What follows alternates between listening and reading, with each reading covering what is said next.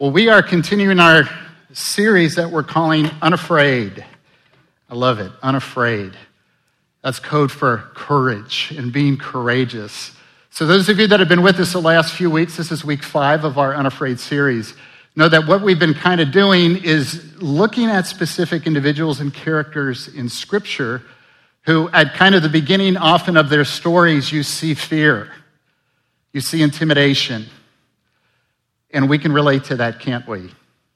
And yet, God steps in and has done some remarkable thing through these men and women in Scripture who really are examples to us of how to live courageously through His strength and His power. We talked about Moses. Remember, Moses had fled Egypt for his life. He got to be a shepherd for 40 years, and then God at that burning bush called him back to deliver his people from Egypt. He was terrified, but then God worked a mighty work through him. Remember the 12 uh, spies that were sent into the land of Canaan?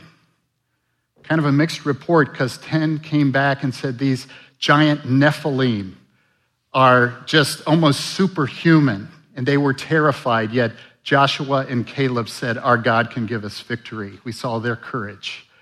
We've seen the apostles and the disciples who shared Christ. Their lives were threatened. They prayed for boldness, though, and God allowed them to speak the gospel, and thousands upon thousands of people were saved. So, the pattern that we see in Scripture is humanly in our own hearts, in our own lives, in our own emotions. Often there are situations in life that terrify us. And yet we've been given the Holy Spirit. Amen. We are children of God. Amen. We are ambassadors for Jesus Christ, and ambassadors for Jesus Christ need to be bold. Yes, loving, but bold for the name of Christ. So, what's so important, I think, in this Unafraid series is that we really get a deeper understanding of what biblical courage truly is. You know, courage is something that is really celebrated in our world, it's celebrated in our country. Some of our, many of our national holidays are centered upon people who were incredibly courageous, right? Think about it. We give medals to people, medals of courage to people. We erect monuments to people who have demonstrated incredible courage. So we value courage. But my question to you this morning, to myself, is do we live more in fear than courage? You know, if we were to draw a continuum from one side to the other, this is great fear. This is great courage. Where would you land on the continuum as you think of your life? And you say, well, that kind of depends on the situation, that kind of thing. No, it's the pattern of your life. And this morning, when we talk about courage, we're talking about standing for the name of Jesus Christ, even in a situation where it's not popular. Because as we've been studying what God's word says about courage, it often means stepping into places and being bold, not harsh or mean, but being bold with the name of Jesus Christ. Are you zealous for his name? Are you courageous to step into some of those places? Am I courageous to step in some of those places and be bold for him? Well, we're going to see a young man who did that amazingly. In fact, the passage, the chapter that we're looking at today, probably is in the top two or, or, three of the most famous, popular chapters in all of the Word of God. It's about a shepherd boy who defeats a Philistine giant. Most people call this the David and Goliath story. But I want to share with you a perspective. Obviously, I think it's more biblical I want to share with you a perspective that it's really the David and King Saul story. Really. Goliath was not so much the enemy as he was the test. The test of godly courage versus fear. 1 Samuel 17, if you have your Bible, let's go there, if you would please. We'll have. Uh, all these verses will be up on the screen as well, but that's our chapter for this morning. Now, I need to give context, as I like to teach, and Kondo and I both do. It's like we want to make sure you know that we're not just jumping into something without making sure you know it's in context. And we're trying to uh, make sure that we don't take things out of context in God's Word. That's not a good thing to do. Chapter 16 of the book of 1 Samuel is about the anointing of David as king. That's what happens. Now, many of you know that story. You know that Samuel the prophet was sent to the house of Jesse. Jesse had eight sons. David was the youngest. Some would say the baby. Any of you that are youngest, don't you just love, you know, you're 40 years old, you're still the baby, right? I'm sure you love it. I'm a middle child. I have my own issues, okay? But some of you know you're the baby, you're the kid, you're the whatever. And uh, that's who David was. And those of you who know the story know that David was the one who was anointed to be the next king because Saul, who was the original king of Israel, who the people begged to be their king, had so disobeyed God that God took the kingdom away from him and anointed David. The thing is that David would not actually take the throne for between 12 and 15 years after that anointing. And a whole lot of things happened during those 15 years. So we're going to go ahead and pick up uh, in verse 16 first, verses 13 and 14, because I want you to see this has a lot to do with chapter 17. I want you to see what happens as a result of this anointing of David. It says in 1 Samuel 16, 13, and 14 So Samuel took the horn of oil and anointed him, David, in the presence of his brothers. And from that day on, the Spirit of the Lord came powerfully upon David. Samuel then went to Ramah. Now the Spirit of the Lord had departed from Saul, and an evil spirit from the Lord tormented him. It's really important that we understand at the beginning of this passage that the Spirit of God was on David. Okay? We're not just going to see an awesome courageous young man, probably somewhere in the range of 15 years old, but that God's Spirit was upon him as well. Okay, now we're going to pick up in verse 1 for Samuel chapter 17. Now the Philistines gathered their forces for war and assembled at Socoh in Judah. They pitched camp at Ephes Dammim between Socoh and Azekah. Saul and the Israelites assembled, and they camped in the valley of Elah and drew up their battle line to meet the Philistines. The Philistines occupied one hill, the Israelites the other, with the valley in between them. Now, as this passage goes on, some of you know that it describes Goliath. Goliath, by the way, was nine feet nine inches tall. That's what it says. You know, I thought about that. I thought he could go like this and touch the rim with his head. That's a basketball rim, you know what I mean by rim. He could pretty much do that. Nine feet, nine inches tall. His suit of armor that he wore weighed 125 pounds. And he had a shaft, a spear. The tip of that spear was iron and it weighed 15 pounds. He was massive. He was uh, intimidating. He was more than huge, and he was the champion of the Philistines. That's what we read. He was quite the trash talker as well. I'll just say that. Look at verse 8 with me. Goliath stood and he shouted to the ranks of Israel, Why do you come out and line up for battle? Am I not a Philistine, and, you, and are you not the servants of Saul? Choose a man and have him come down to me. If he is able to fight and kill me, we will become your subjects. But if I overcome him and kill him, you will become our subjects and serve us. Then the Philistine said, This day I defy the armies of Israel. Give me a man and let us fight each other. On hearing the Philistines' words, Saul and all the Israelites were dismayed and terrified. Now, though this highly common, we could call it winner take all kind of battle, it was not, it was not common necessarily, but it did happen in the Near East. Here's what one commentator wrote. He said commanders of opposing armies in the ancient Near East would occasionally avoid engaging all of their forces. Instead, each would select his best fighter to engage in a death match with the best fighter of the other army. Winner take all. Well, yeah, you got a Goliath. You know, that's probably a good choice to try to make this happen. But did Israel have a champion? Israel actually did have a champion. His name was King Saul. And if you look, I'm, I'm going to have this on the screen. If, if you look at 1 Samuel chapter 10, verse 23, you see something about King Saul. By the way, some of you remember that God didn't want Israel to have an earthly king, and they kept begging him and begging him and begging him, and finally Saul was selected. Here's what we read for Samuel 10 23. They ran and brought him out, and as he, it's referring to Saul here, stood among the people, he, Saul, was a head taller than any of the others.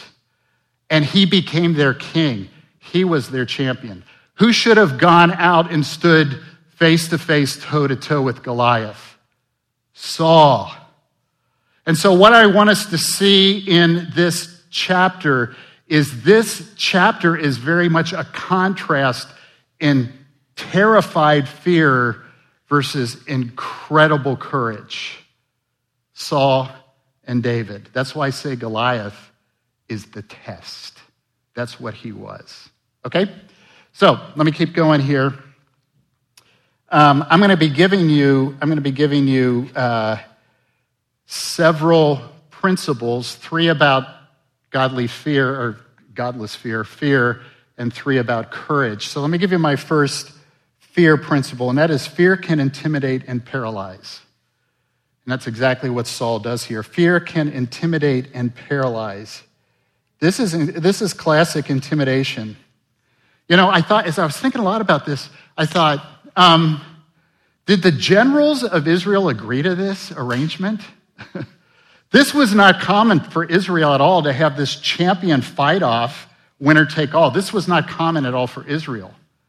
And yet, here's often what intimidation will do somebody will like boom, drop the hammer, and you are so paralyzed by it, you are so intimidated by it that you freeze. I think that's exactly what happened here. I mean, this was not a good strategy for the Israelite army to go along with this. But that's what happens when you're intimidated. Have you been intimidated recently? Have you had fear just completely overtake you emotionally? The question is, what do we do when that happens? What do we do? Do we, do we start planning? Do we start crying? Do we, what do we do? How about talk to Jesus? Isn't that a thought? Isn't that a good thought? Talk to Jesus.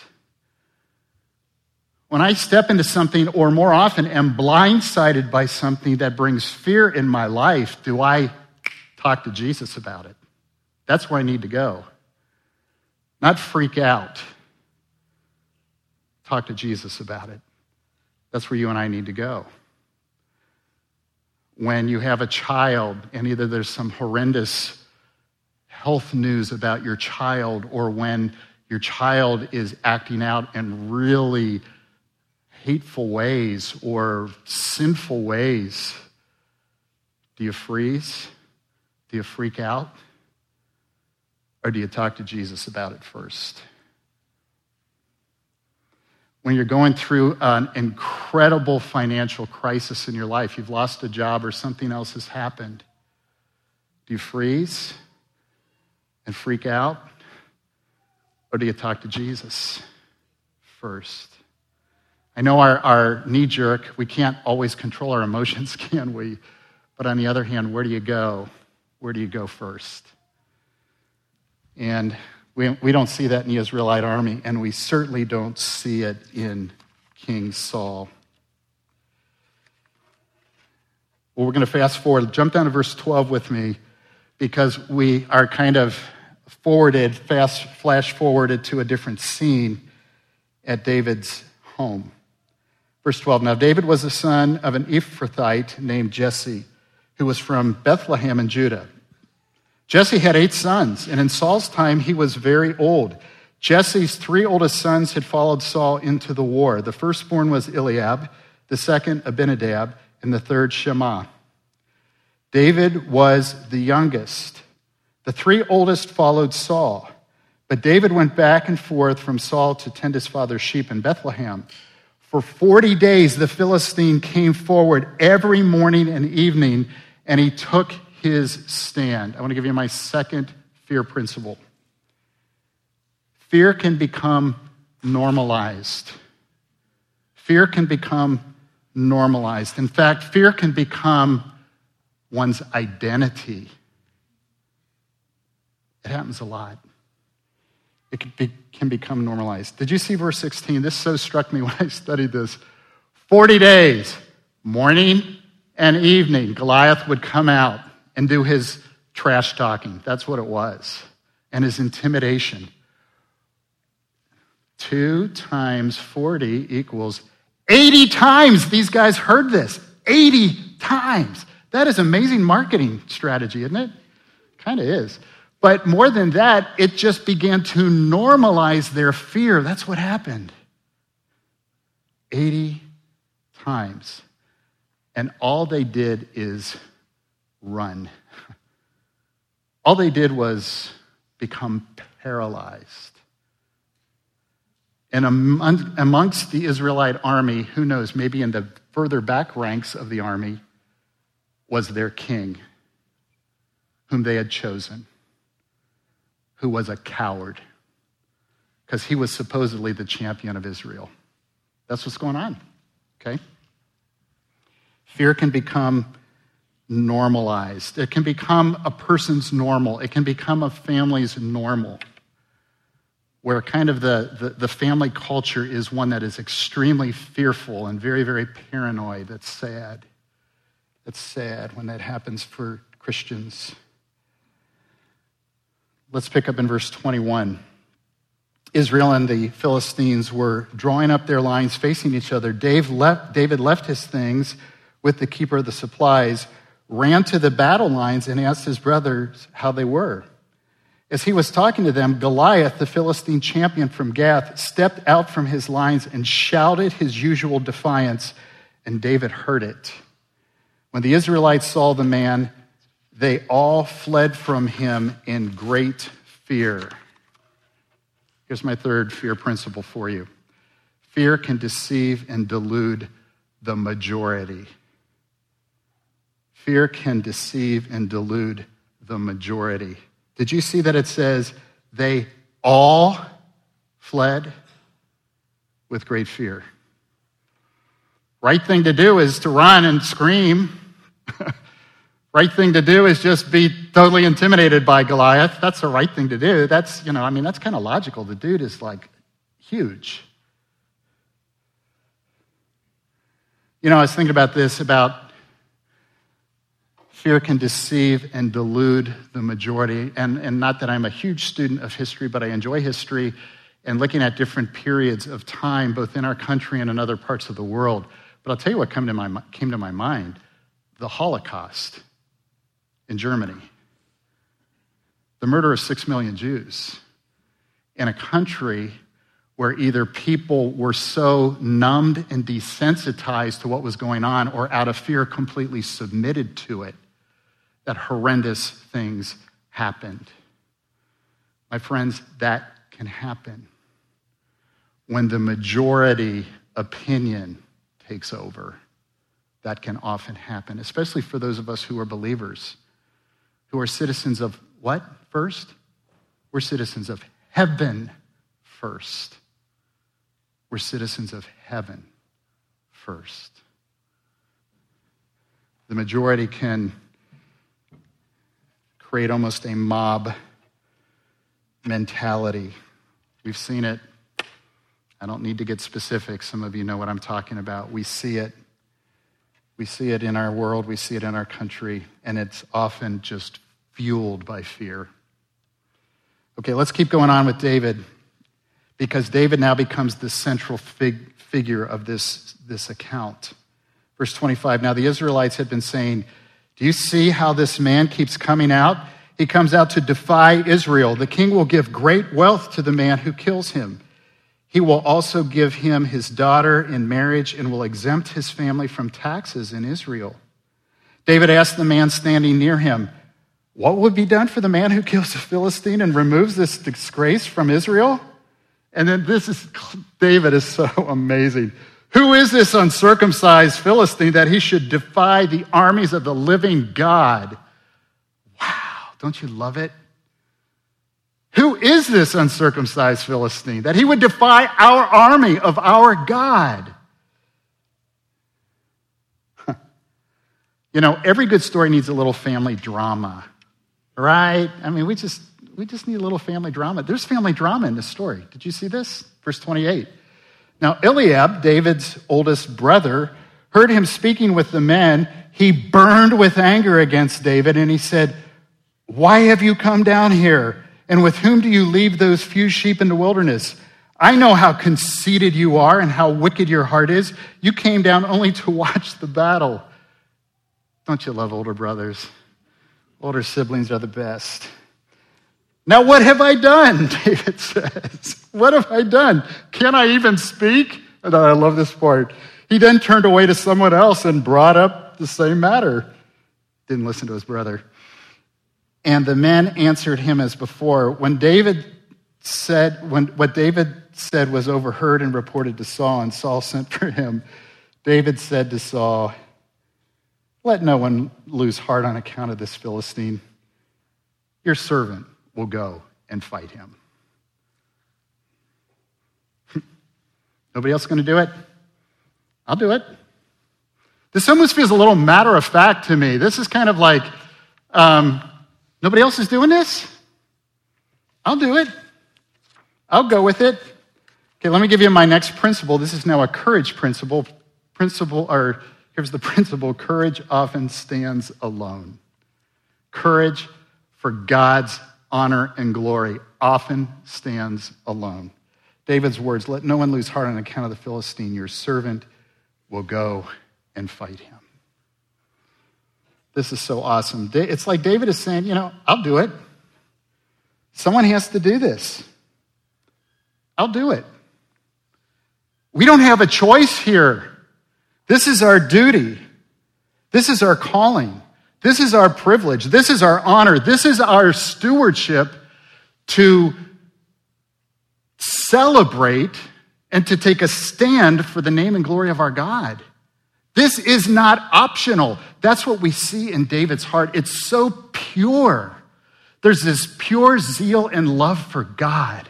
It's so beautiful to me. It's like it hasn't been tainted yet. It, it's as though, you know, he hasn't become numb and he hasn't become uh, uh, cynical about, well, there's right things to do, there's right times to talk, and there's not right th- times to talk. It's like, no, he's offending our God, he's offending his name. We're doing something about this, and if nobody else is, I'll do it. And that's what we see, and that's so beautiful in him because nobody else in Israel in the army was doing it, especially King Saul. Here's what David goes on to say to Saul. He goes, verse 36 Your servant has killed both the lion and the bear. This uncircumcised Philistine will be like one of them because he has defiled the armies of the living God. The Lord who rescued me from the paw of the lion and the paw of the bear will rescue me from the hand of this Philistine. And Saul said to David, Then go, go. Lord be with you. Kind of glad it's you and not me. That's kind of what I read into this. Lord be with you. Here's the thing about David that is so amazing in this chapter none of this courage is about himself, it is not about himself. It is about defending the name and glory of God. That's what drives him. It's so beautiful. I want you to remember that David uh, was a shepherd. Some of us know this. You know what that probably means? It does mean. He spent a whole lot of time with him, his sheep, and the Lord.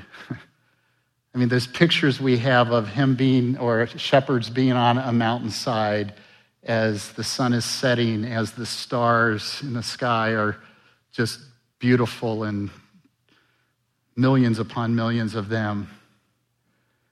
And David, being the poet and the songwriter he was, would write words like, The heavens declare the glory of God. And David's whole heart and spirit was nurtured on the power and glory of God. That was so deep in his soul that when anybody would dare to defile the glory of his God, he had to do something about it. Oh, may God give me more of that heart. May God give all of us more of that heart. We see that in him. And that's one of the beautiful reasons why David was selected to be the king of Israel, because even at that early age, God was nurturing this heart after God that David had, called a man after God's own heart. That's what we see in him. And it's so amazing and so beautiful. David goes on to talk about how God has given me this opportunity to take care of my sheep. And God, I would like to take the opportunity to take care of his name, Saul. Let me do this, and his army and his people. So that's my second. I want to share with you my second courage principle, and that is courage is fueled by a close walk with God. I believe that so deeply. Courage is fueled by a close walk with God. That's what David had. David had this untarnished, pure, non cynical heart for God. Sometimes we call that, oh, that's naive, or we call that, you know, you haven't experienced much of life yet, whatever. But isn't it beautiful? His heart has not been tainted. He just, he hears the name of God offended and he's got to do something about it. He's compelled to do something about it. That is so beautiful, and we see it in him. And I think that's because he walked with God so closely. To the degree that I, it made me wonder as I studied this, it made me wonder is some of my fear and some of my intimidation a result of my walk not being where it needs to be with Jesus? Who has said, I will never leave you or forsake you, who has promised to care for me. I think that can be true of all of us. So, as you know, those of you that know the story, David tries to put on Saul's armor. You know, Saul might have been a foot or two bigger than David, who knows, you know, and, and it's like, no thanks. I'm not going to do your armor, Saul. And uh, so he goes runs out to the battle line where Goliath is. Verse 43. He, Goliath, said to David, Am I a dog that you come at me with sticks? And the Philistine cursed David by his gods. Come here, he said, I will give your flesh to the birds and the wild animals. David said to the Philistine, You come against me with sword and spear and javelin. I come against you in the name of the Lord Almighty, the God of the armies of Israel, whom you have defied. This day the Lord will deliver you into my hands, and I will strike you down and cut off your head. This very day I will give the carcasses of the Philistine army to the birds and the wild animals, and the whole world will know that there is a God in Israel. All those gathered here will know that it is not by sword or spear that the Lord saves, for the battle is the Lord's, and he will give all of you into our hands. Like, that's the best trash talking I have ever heard in my life. That is just so incredible because not word of it was, I am the greatest. Not an ounce of that in David, right? This is for the glory of God. And I was so challenged as I studied this to say, is everything I'm doing and the words that I say all about the glory of God? All about exalting the name of Jesus? And I have a long way to go, and we probably all do. But we see that beautiful heart of David even in his zealous challenge of Goliath. So here's my third courage principle that is that courage ignites zeal for the glory of God. It ignites zeal for the glory of God. Okay, 49, here's the best part of the story. Reaching into his bag and taking out a stone, he slung it and struck the Philistine on the forehead. The stone sunk into his forehead, and he fell face down to the ground. So David triumphed over the Philistine with a sling and a stone without a sword in his hand. He struck down the Philistine and he killed him. David ran and stood over him. He took hold of the Philistine sword. He drew it from the sheath. After he killed him, he cut off his head with the sword. And when the Philistines saw that their hero was dead, they didn't keep the bargain. they turned and they ran. That's what they did.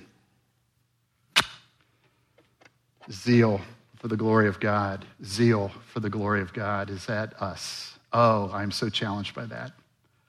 Zeal for the glory of God.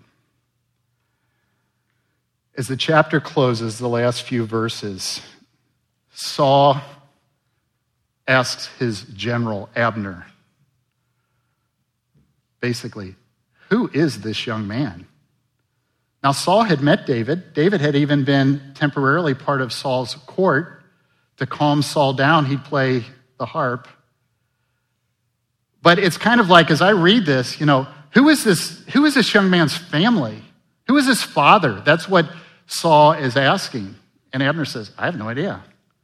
It's like, where did this kid come from? who is he? We do that when somebody kind of blows our mind. It's like, who are you? Wow. And that's what we see in him. And it's not about David's incredible skill and ability and talent and charisma. It's about the Spirit of God on his life and David saying yes to being courageous for the name of God. That's what it's about, my friends. Are we zealous for the name and glory of Jesus Christ? I'll share something with you that is just so convicting to me, maybe convicting to many of us. I think many, many, many of us have a tendency to kind of surround ourselves. We call it fellowship and discipleship with just believers the vast majority of our life is insulated from relationships with non Christians. That, that's just true. Many of us kind of live that world. The vast majority of our time is we're always with believers. And I think one of the things that can cause me and my heart to be numb to sharing the gospel of Jesus Christ and taking a stand for God's truth in a context where I am definitely the minority is because I'm not in those contexts very often. I kind of avoid them. You know, it's kind of nice to just have this peaceful life, Lord, where I just hang out with people who believe exactly what I do. You know, Lord, it's kind of nice. Thank you for blessing me that I don't have to be around non Christians. And he says, What? What? Don't you remember I said, Go make disciples of all the nations, baptize them, teach them, I'm with you always? Don't you remember that great commission I gave right before I ascended back up into heaven with my Father? No, you need to be with people who don't know me yet. And this is not a call to being harsh or mean spirited at all, but my friends, it's a call to be bold for the glory of Jesus Christ in your life. And at times, my friends, to step into hard discussions and hard situations and say, you know, I don't agree. I don't agree. I'm a believer in Jesus Christ. I'm a follower of Jesus Christ. And here's how I understand that issue. I think one of the great lies of our enemy, Satan, is to try to get us to believe that to speak, to speak truth is always a mean, harsh thing to do? Uh uh-uh. uh No. No. And being courageous means that we speak truth and we value God's truth often above what somebody might think of me. Or whether or not they say, You're a Christian. I thought Christians were supposed to be loving to everybody. Or whatever accusation might come your way. have we become too comfortable, many, many, many of us, with 95% of the people in our life being people who believe what we do, who are followers of Christ? And we call that fellowship and discipleship. Nothing wrong with fellowship and discipleship, but there's all this other thing called evangelism and sharing your faith. Amen? There is. And we need to be intentional about going to places and being with people who desperately need to hear the gospel of Jesus Christ and to be courageous. Yes, be loving, but be courageous and uncompromising in the truth. I've been very convicted of that this, this week and a half or so as I've studied this passage. Because I see David, his heart just seemed to be so pure and zealous for God's glory. And I've been saying, Lord, make my heart more that way. I want to be so much more that way. I think it's so easy for us to become numb and passive. Maybe this morning you'll commit. I'm going to pray in a moment. You'll commit to, to uh, Kondo mentioned this a week or two ago too, to include Jesus in some discussions you have with people don't, who don't know him. To just include Jesus, to just say his name, to just give him credit. Somebody says, you know, it's so awesome how you talk about your family. It's so awesome that you have, seem to have such great kids. It's so easy to say, oh, thank you. They are great kids. It's harder, but better to say, um, we are far, far, far from perfect parents, but we're followers of Jesus. And He really helps us love and raise our kids. He really helps us do that. Those discussions, don't need to be so scary, my friends, that they never happen. Step into them. Pray for them. When you say, Lord, would you this week, Lord, please, I'm praying that you would give me an opportunity to talk to somebody who doesn't know Jesus about him. Do you think God says, mm, not sure if I want to answer that one? you know what he says? It's about time. It's about time, Jeff, you prayed that. I've been waiting for you to pray stuff like that because you are a light and you are salt in a dark world. And so, so are every single one of us who name the name of Jesus Christ. Amen? We are. Let's pray. Father, thank you for this example of this amazing young man who knew, who knew, who deserved all the glory and all the credit and it wasn't himself. I am so challenged, Lord, by his zeal, by his passion for your name, for your fame, for your glory. And Lord, I need so much more of that. My brothers and sisters here, we need so much more of that. We want you to use us. But Lord, we know that that might mean we need to step into places that aren't familiar and are uncomfortable and might even be hard. But we trust you that as we do that, you will do something through us because your heart breaks for the lost. And we want our hearts to break for the lost too. And we want our hearts to be passionate and on fire for your glory. In Jesus' name we pray. Amen.